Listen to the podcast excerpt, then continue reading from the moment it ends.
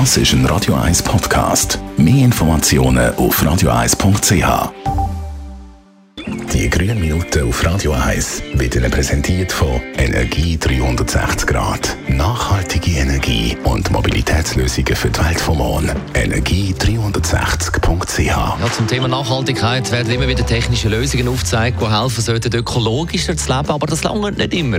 Andreas Kriesi von der Umweltarena in Spreitenbach. Was braucht es noch? Also das Verhalten ist sehr häufig matchentscheidend. Technologie kann nur helfen. Entscheidend beeinflussen tut das aber der Mensch. Ein Beispiel dazu wäre das Auto. Elektrisch betriebene Fahrzeuge sind 4- bis 5-mal ökologischer. Sie brauchen allerdings genauso viel Platz. Und Platz mit steigendem Bevölkerungswachstum fehlt. Und darum wäre es auch ratsam, wenn wir unser Mobilitätsverhalten grundsätzlich anpassen tun. Also weniger Auto, mehr Velo. Ja, und auch Erholung in der näheren Umgebung suchen, innereuropäisch Ferien machen und in der Nähe vom Arbeitsort wohnen. Und apropos Wohnen, wir wohnen zwar in immer besser gedämmten Wohnungen, die viel effizienter sind, allerdings wohnen wir auch immer auf mehr Quadratmeter.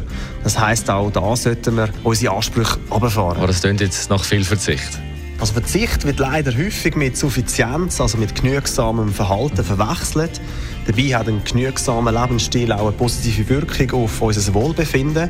Wer viel konsumiert, ist tendenziell bedrückter. Wer dagegen einen konsumarmen Lebensstil pflegt, investiert dafür mehr in zwischenmenschliche Beziehungen und ist durch das auch glücklicher. Also mehr Küssen anstatt Konsum. Besten Dank, Andreas Kriesi von der Umweltarena in Spreitenbach. Die grünen Minuten auf Radio 1.